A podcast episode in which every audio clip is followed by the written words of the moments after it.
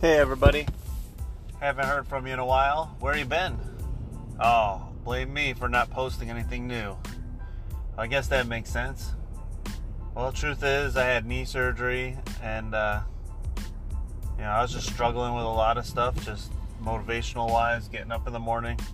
And when you don't have extra time in the morning, you have no way to. Uh, you don't have the extra time for those little things, those little things that are make you better than everybody else. So, I guess I don't know if I have anything that's important to say other than you know, get up, get going. You got this.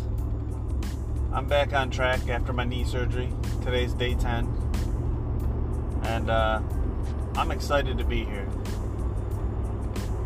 I love what I do. I love you. I guess I just love everything.